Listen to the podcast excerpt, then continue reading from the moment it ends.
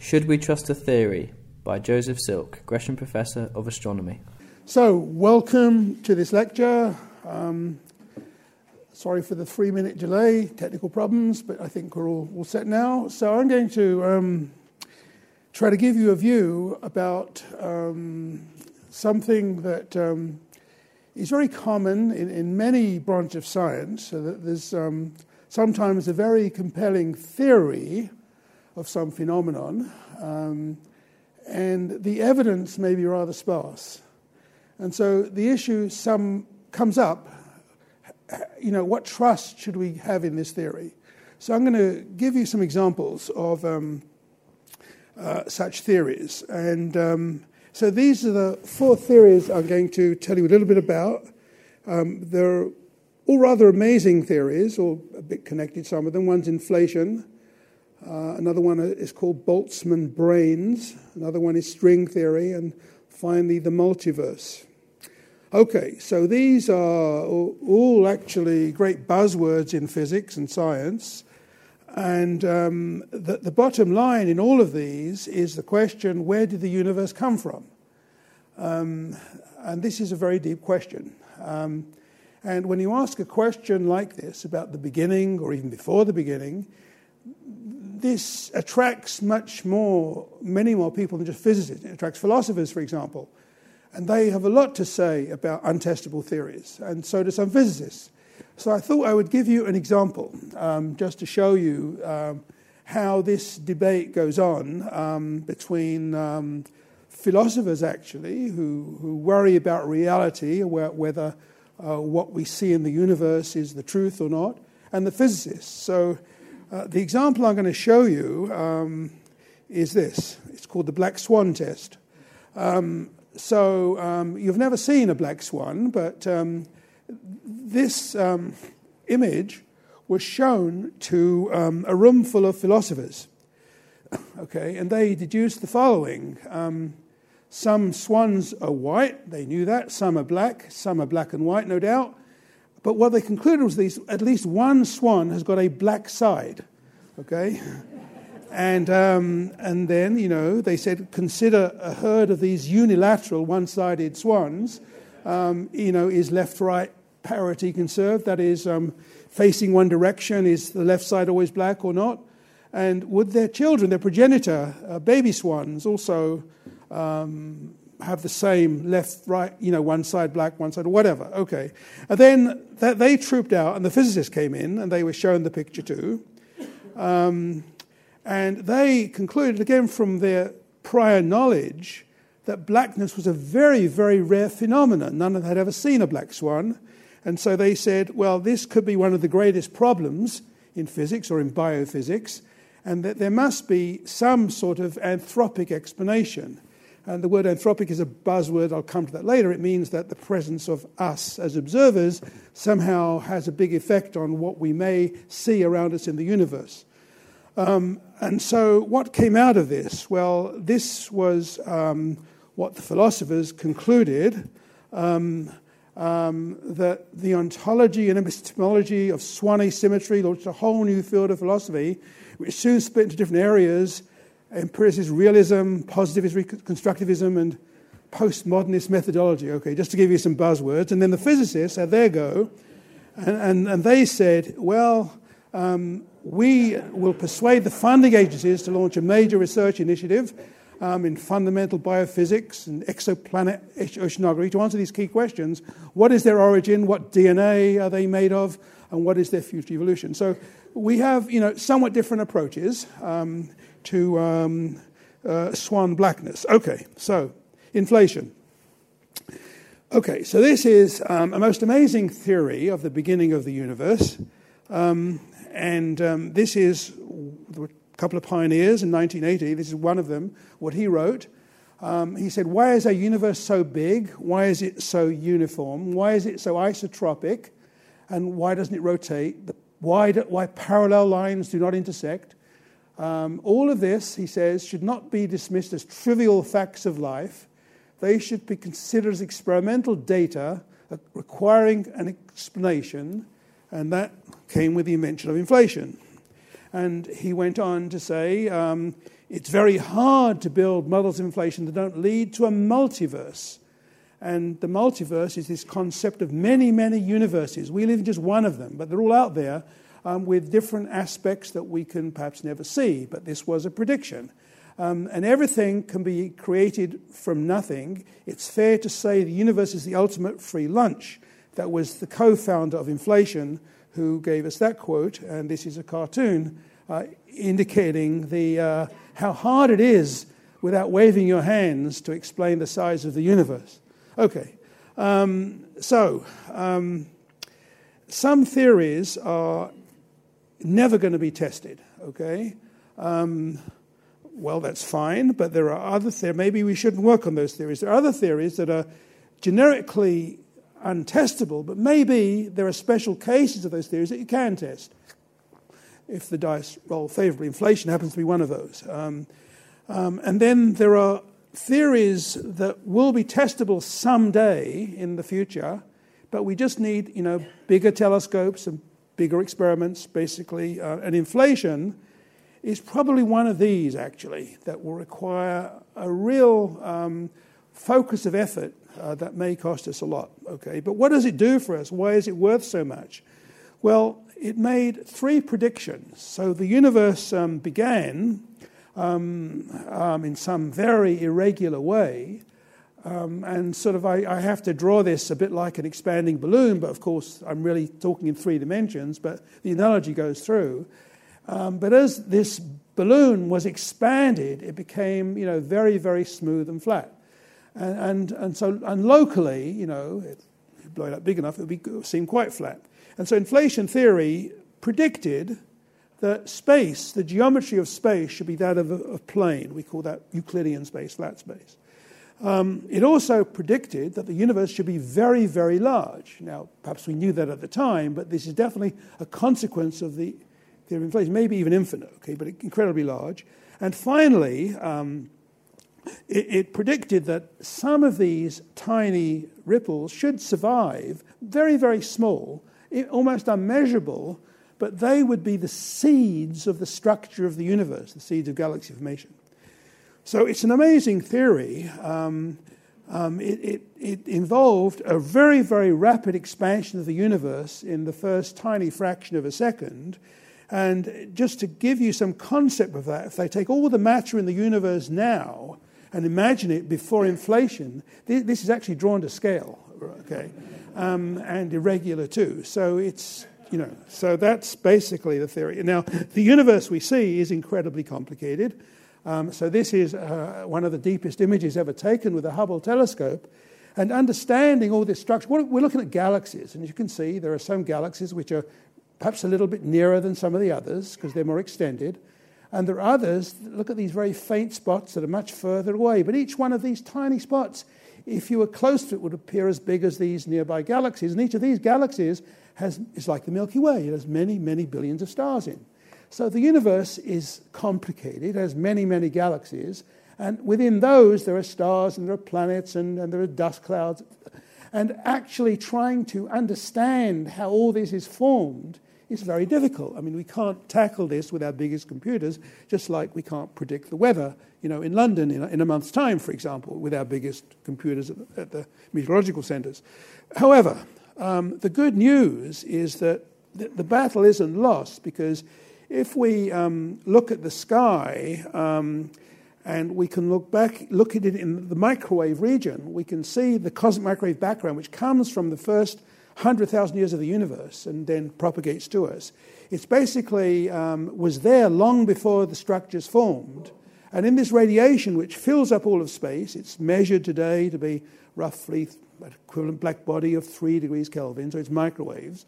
But basically, because it was present before the structures formed, it contains the seeds from which the structures eventually developed. Uh, and I mean, the fact there were tiny ripples in density means there were tiny ripples in radiation too. And that's what you see in this map of the sky, where the uniform uh, structure's been taken out. And if you take this map of the sky, the microwave background sky, measured with, with, usually with satellites, one with a recent satellite, um, you can divide it up into fluctuations on different angular scales. And the interesting story is that um, you can describe the model, each of these points is data from this map, you can describe the curve that fits everything beautifully with just six numbers. So the universe, from being incredibly complicated today, you can go back to the early universe, and six numbers alone would suffice to explain a description of what we see. Now, that doesn't mean to say we know where these six numbers came from, but it's just a description of what we see around us, which does make the job of the cosmologist much easier. Okay, um, so um, this is a, a, brief history of everything that we need to know about the universe. So we began um, uh, in some incredibly hot and very, very dense region, not necessarily very small, because um, you know uh, it could have been even large, but it be, definitely became much, much larger when this process of inflation occurred, which led to this enormous boost in size of the universe as the matter changed its properties, and that led to the, this injection of energy. Anyway, this all happened early, and then after about 100,000 years or so, uh, there were these microwave photons, and they come directly to us, and we look with our telescopes, and that's what we see. But in between then and now was the when the structure formed, the galaxies developed. And we call much of this time the Dark Ages because we can't really see uh, the beginnings of the structure. But there was a time when the first stars formed, roughly here, the, the first clouds, developing into galaxies. And so this is sort of the story of the universe. We, we, we, this is where we are. We can look back this far. Can we ever probe the beginning? That's the purpose of my talk today. What are the theories of the beginning? Can we ever test them? Okay. So, again, just to again emphasize what a big revolution our thinking this was. Um, before 1980, this is roughly what we'd have thought about, you know, the Big Bang theory, um, developed over, over much of the 20th century, the, the, um, the, the 50 years or so before uh, 1980. And, you know, this was the size of the universe, roughly, and maybe it was a little bit bigger, um, full of galaxies, billions of galaxies. But now we think after this process of inflation, it's much, much larger. And so here we are. This is the same region that we can see with the biggest telescopes. And who knows how far it goes on. Much of the same that we see here, presumably. Um, uh, it would be odd to think there were weird things outside our horizon. This is our horizon, we can never see. This is how far light, light's traveled since the Big Bang, so we can't see any further. As time goes on, maybe we'll see more and more, or maybe not depending on how the expansion changes, but that is sort of a picture of how infinitesimal we are in the grand space of things. Okay, so how on earth do we test this? So there is one beautiful idea um, for testing uh, the, uh, this inflation theory, which explains the enormous size of the universe, um, and that is to look at this microwave radiation. And here is another view of the sky with these tiny ripples in the radiation, which are the seeds from which the galaxies formed. Okay, um, and so it turns out that one of the great predict- predictions of the inflation theory has been that the universe, in this dramatic expansion, excited um, changes in space and time, which are gravitational waves, the analog of sound waves, which are compressions in the air, but for gravity, okay? Or the analog of electromagnetic waves, which carry your internet, your television, but for gravity. And, and so these tiny waves, um, although they're redshifted, become so, lo- so low in frequency by today that we probably can never measure they do leave their imprint on the microwave background, on these photons. And they produce sort of um, a weird sort of kinkiness in the photons called polarization, a special type of polarization, that we're, gonna, we're trying to measure very hard. It's very hard to measure. Um, we've basically measured the fluctuations, but you have to do 10 or 100 times better in sensitivity to measure the twists of the radiation that might carry the signature of gravity waves.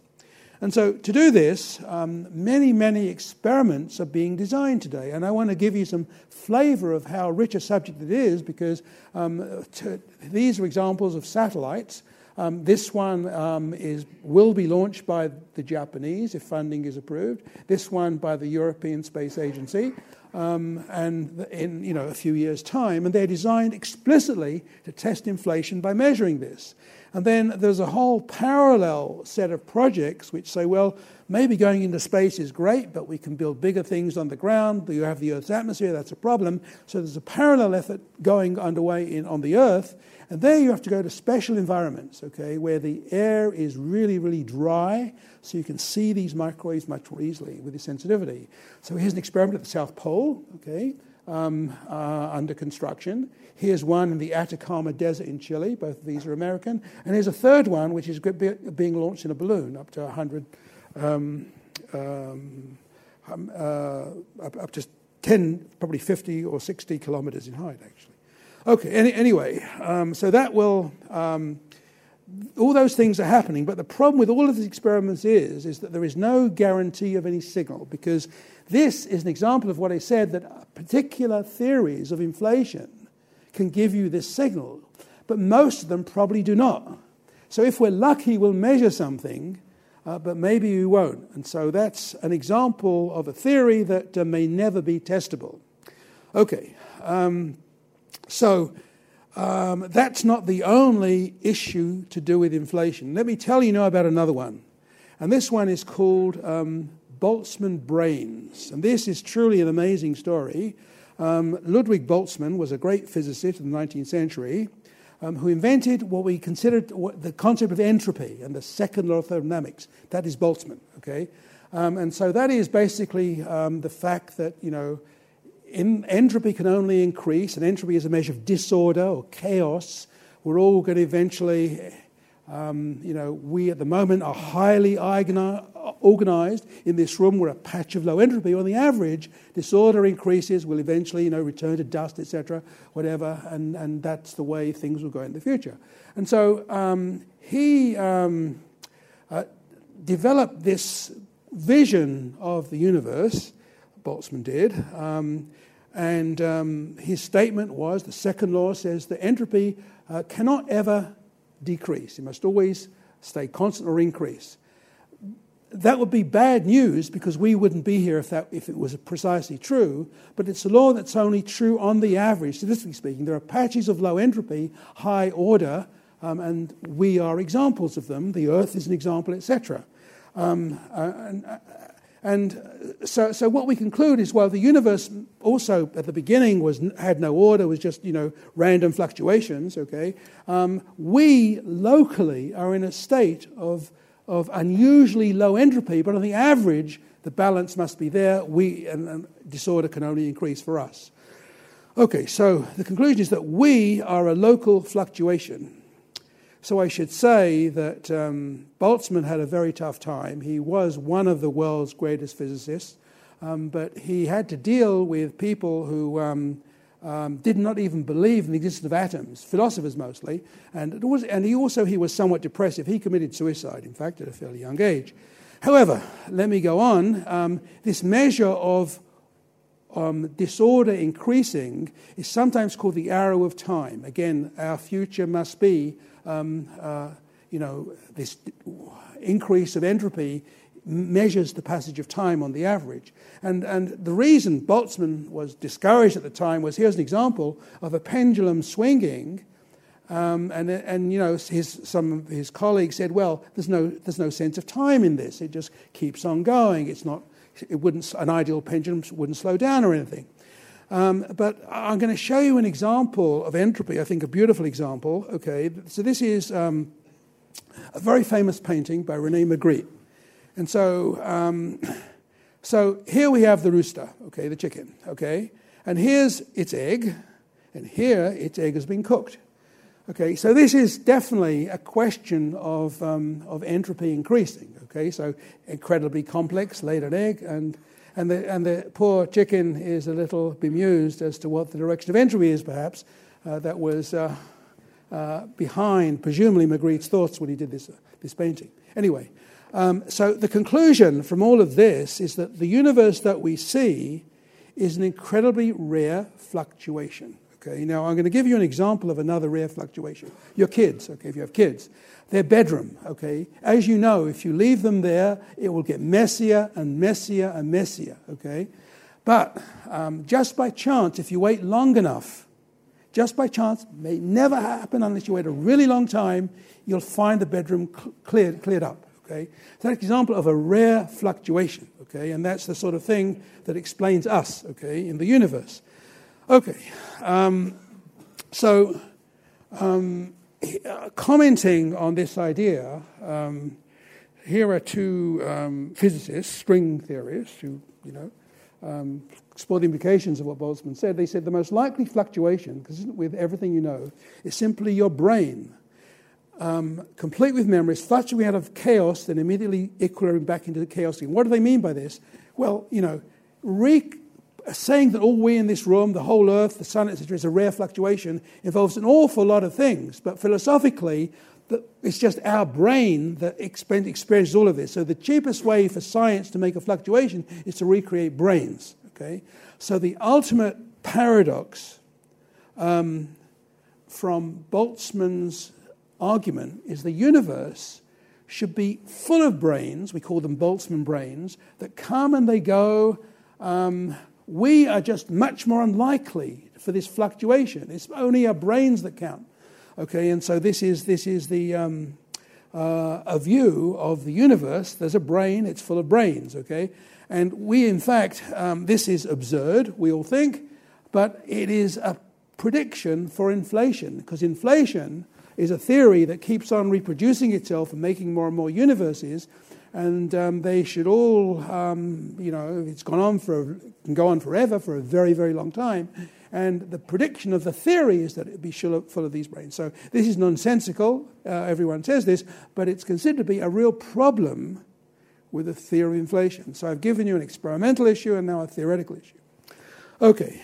Um, Okay, so inflation is an outcome of, um, among other things, of um, um, something called string theory. And string theory is um, maybe the ultimate theory of physics because it tries to unite the gravity theory and the quantum theory. So, going back to another great physicist, Max Planck, he said there were three constants in nature. Okay, um, one was the speed of light.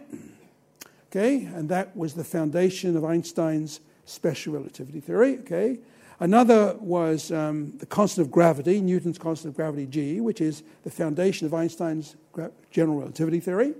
And then there's the Planck constant, which describes quanta of light, and that's the foundation of quantum mechanics, and Planck was the founder of that theory.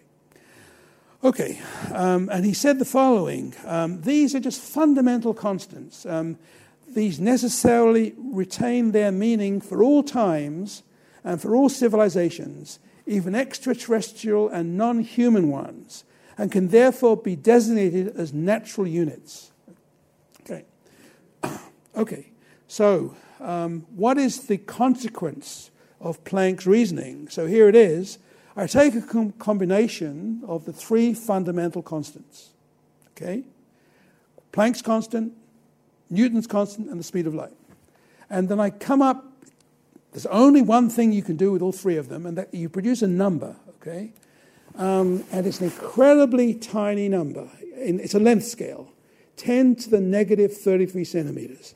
Um, and um, now, in some sense, the smaller the length scale, if you want to uh, explore this, you need high energy to get there. I mean, basically, if you throw atoms together, as you do in the Large Hadron Collider, then the higher the energy, the more you break them up and explore smaller and smaller scales. So this represents also an incredibly high energy, ultimate energy that we can imagine for any particle is the Planck scale, the Planck energy also.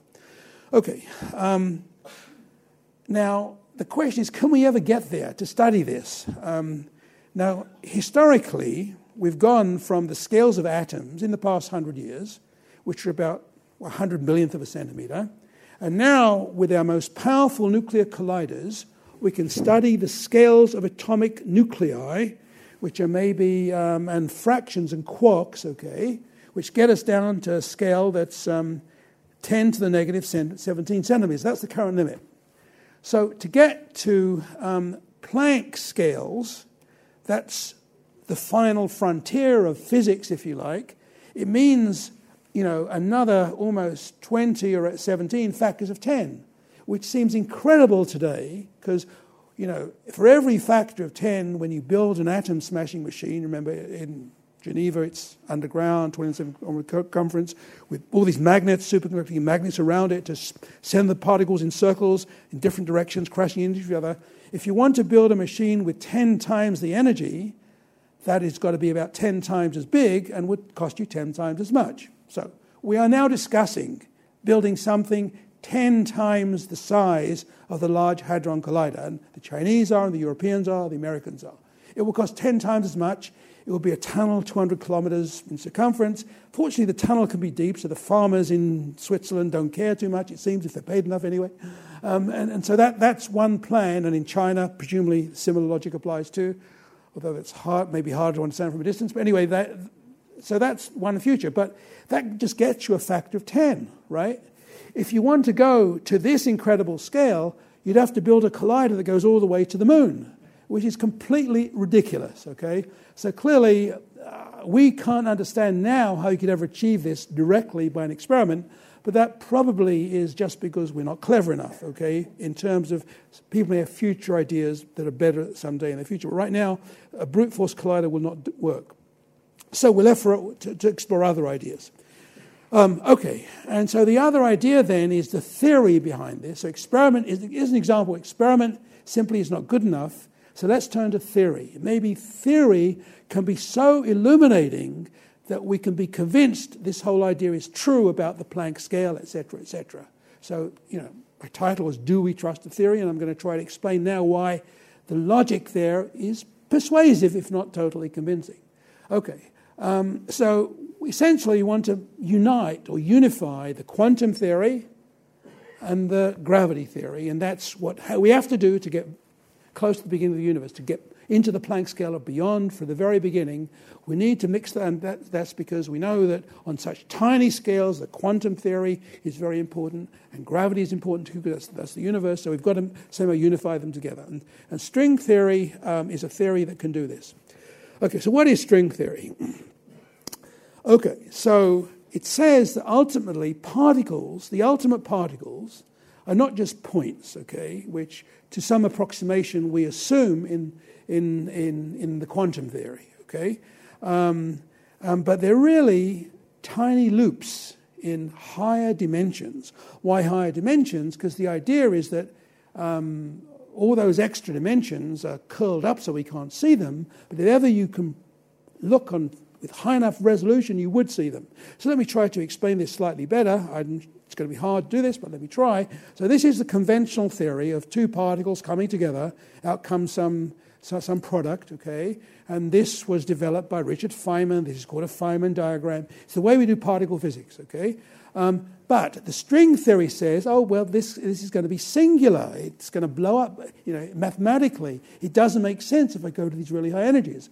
So the string theory says, let's, produce, let's replace this by a fuzzy, vibrating string um, and that then gets rid of these singular effects, and all the extra dimensions are just invisible. So here's an example of if you look at a cable, okay, and then you blow up the cable, you can suddenly see there's all this structure inside it, these wires going around. So th- these are just, you know, so compressed, so compactified that you don't see them.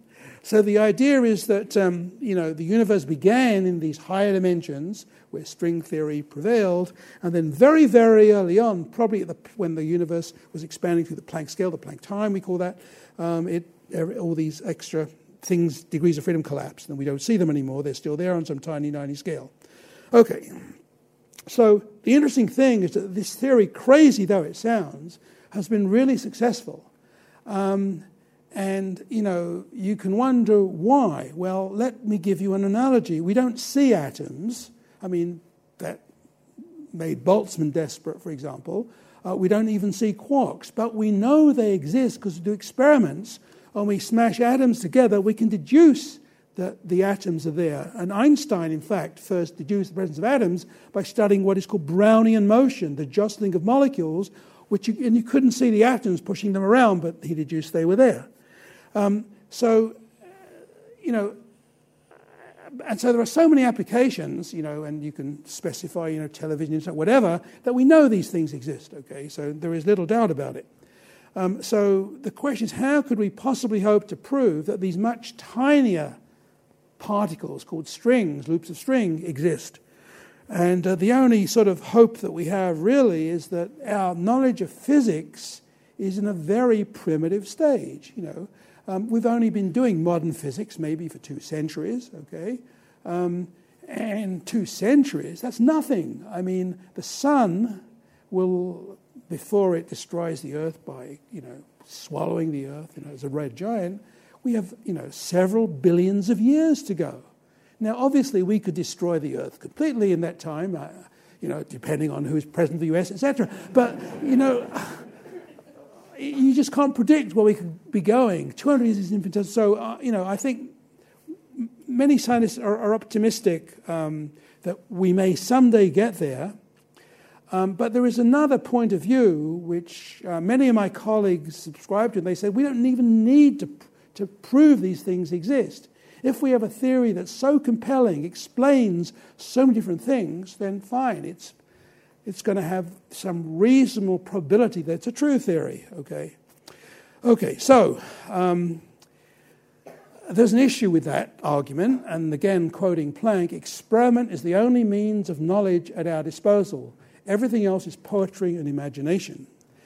Um, so um, that's an issue, obviously. Um, do you believe a theory because it explains so much if you can't test it?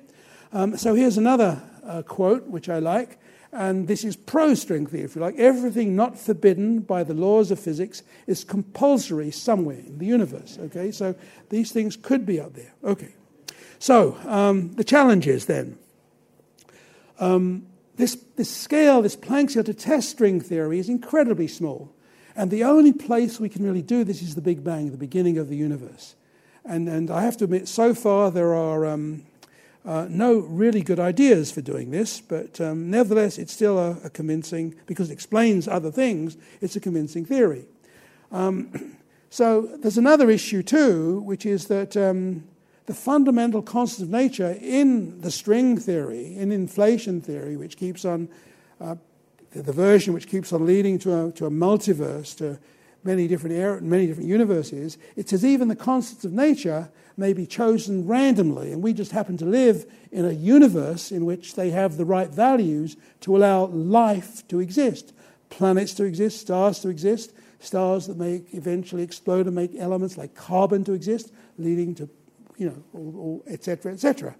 Um, and so if so one thought, one prediction actually from string theory is that, well, um, maybe in this case, because it, you know, it, it, leads to many different values of the constants, the only way to accommodate them, because we're pretty sure that in the universe we can see, we know the laws of physics, they're Planck's numbers, etc. Um, there were just many, many big bangs. Okay, so why not? Okay, and that leads us into something called the multiverse which I want to tell you a little bit about. That is, there are many, many universes out there. We're just in one of them, and we can try to explain some of these problems that we have no idea of explaining about unification, leading to different variations in fundamental I- issues, um, just by appeal to saying they're, they're out there somewhere. They're not in our universe, therefore, we're, we know life has gone on just fine. So, um, okay. Um, so, again, going back to uh, the founder of one of the of inflation, he, he wrote, the large size, flatness, isotropy, uniformity of the universe should be as experimental data requiring explanation, and that was the theory of inflation. And he says then that our world makes of infinitely many, exponentially large parts. The interior of each of them behaves as if it were a separate universe. So that's the idea of what the multiverse is. Okay, um, and it's an expectation of string theory, and we call this the multiverse. Um, and here's a quotation um, uh, again from Linde it's untestable. He admits it's untestable. But does that mean it's not actually physics? Okay, so that's the question, really. Um, can you have untestable theories, and which may, may nevertheless have some be the truth if there is such a thing as the truth? And I'll come to that in a moment too. So here is the problem we have in cosmology. Okay, so we have a group of cosmologists debating the universe, and there is this enormous, there's an elephant in the room, right? Okay, and what is that elephant? Well, that elephant is what we call the dark energy. Okay, so the dark energy has led to the acceleration of the universe. It's Einstein's cosmological constant, and it's measured, a measured number. These are the components of the universe. It's three quarters of the universe. It's the energy of the vacuum, basically, and it's due to tiny quantum fluctuations, so where the quantum theory comes back in, averaging out to zero, but the energy of these fluctuations gives us a significant energy, which is measured. Um, and um, this is the number it's measured to be, okay, by, by my colleagues, the observers. Now, my other colleagues, who are the theorists, made a prediction. This was their prediction. And you notice they're incredibly different by 120 factors of 10. And this has been called the worst prediction in physics.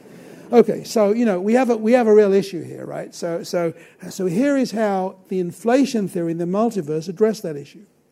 So it says that in fact there were just many many universes out there. So here is our universe.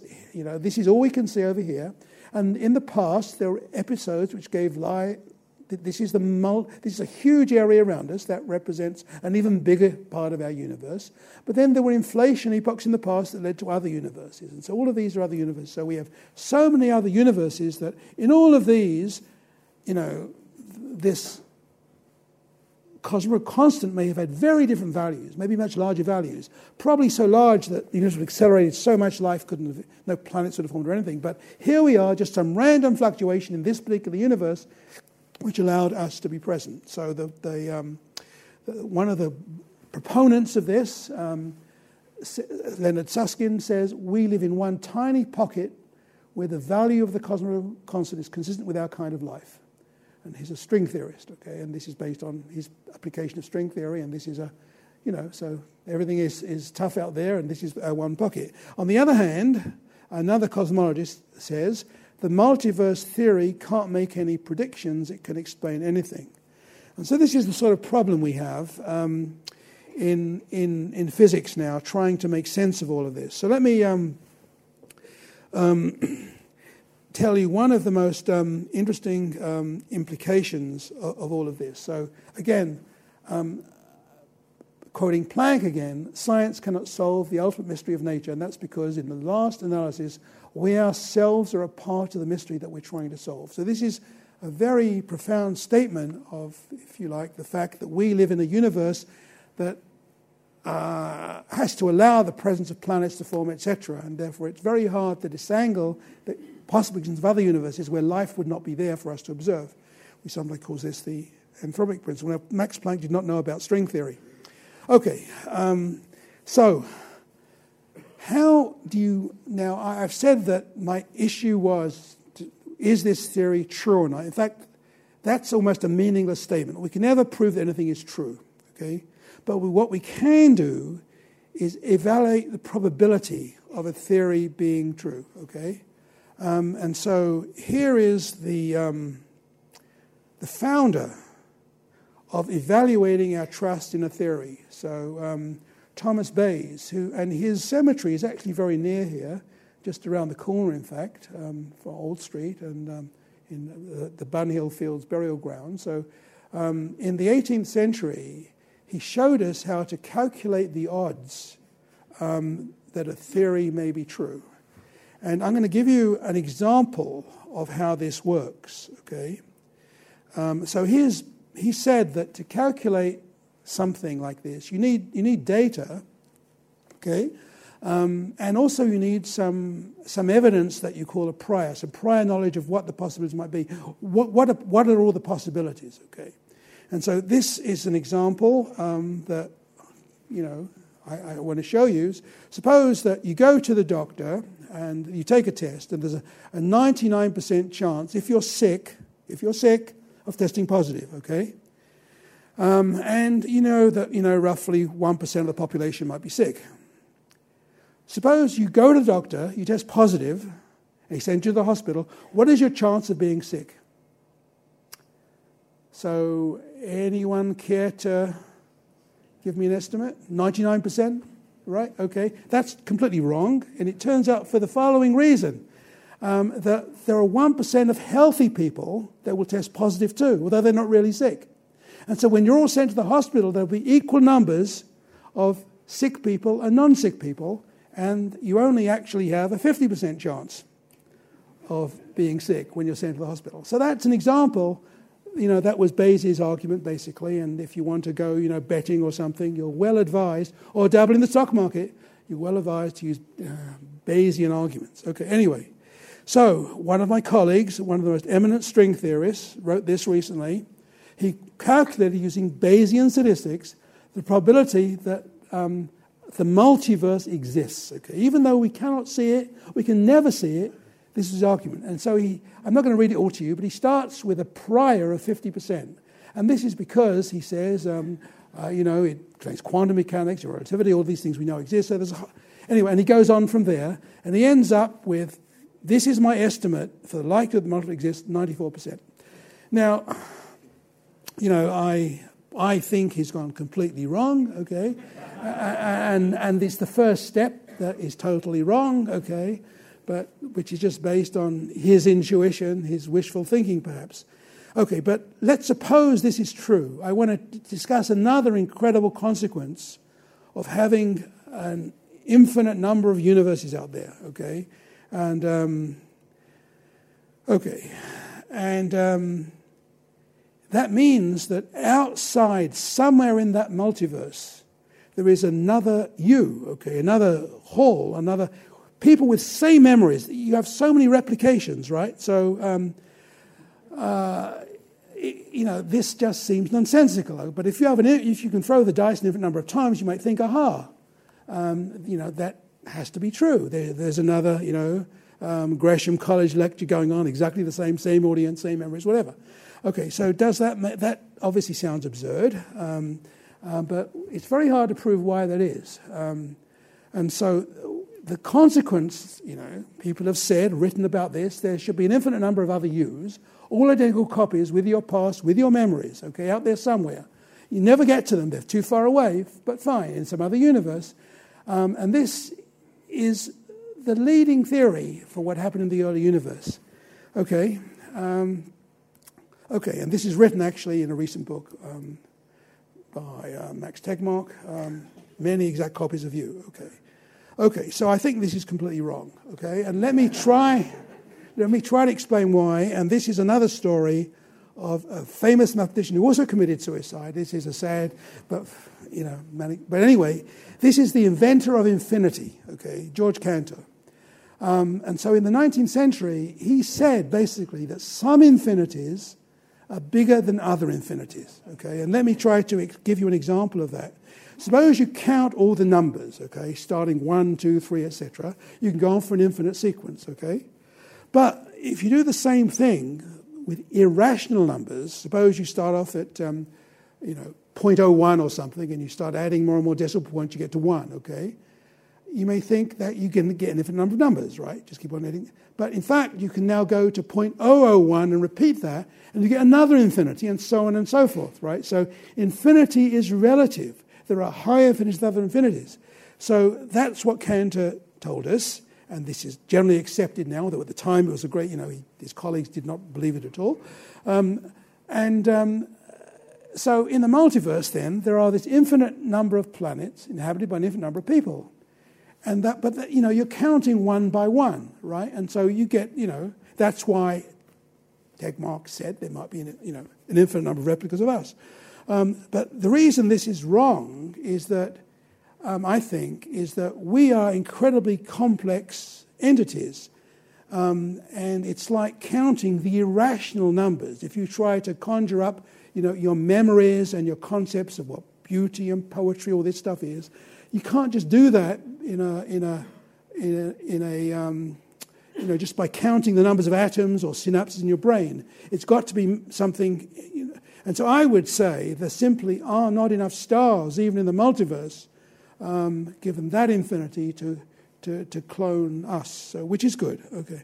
Okay. Um, okay, so are there any other ways to handle this issue of the multiverse? Okay, and so one of the arguments is that the main, one of the main reasons for this Einstein, uh, for the cosmic constant, it's also you know, a measure of the acceleration of the universe, is that maybe we live in, in a very big hole. So this is a, a, a map of the universe. Um, and, and, th- and in this, this is how far we can see. And in this diagram, it's exactly the same here as here.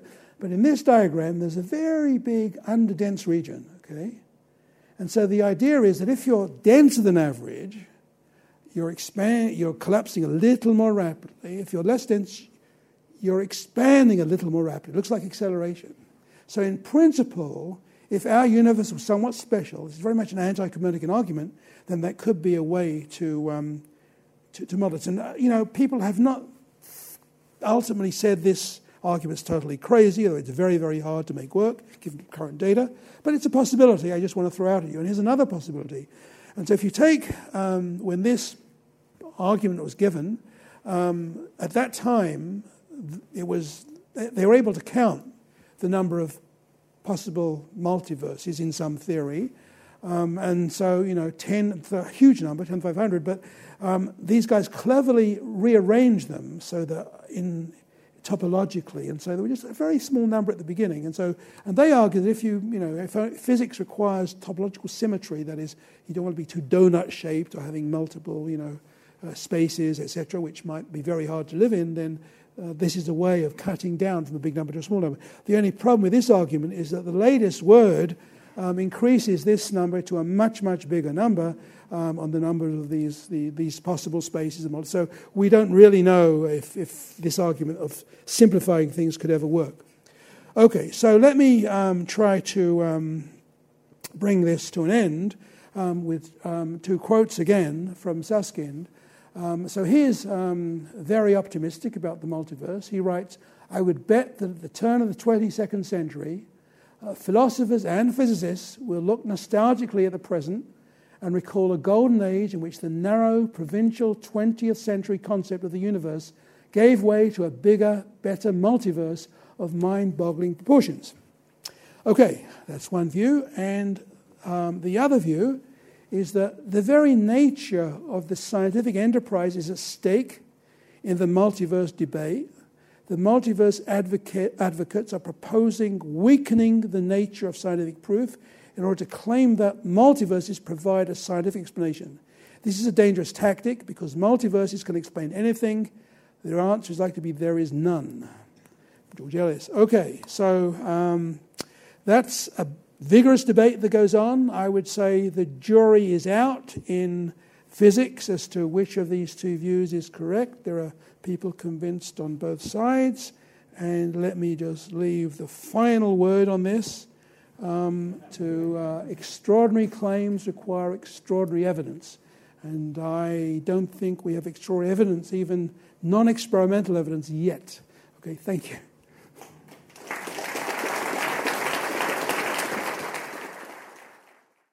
For more information, please go to www.gresham.ac.uk.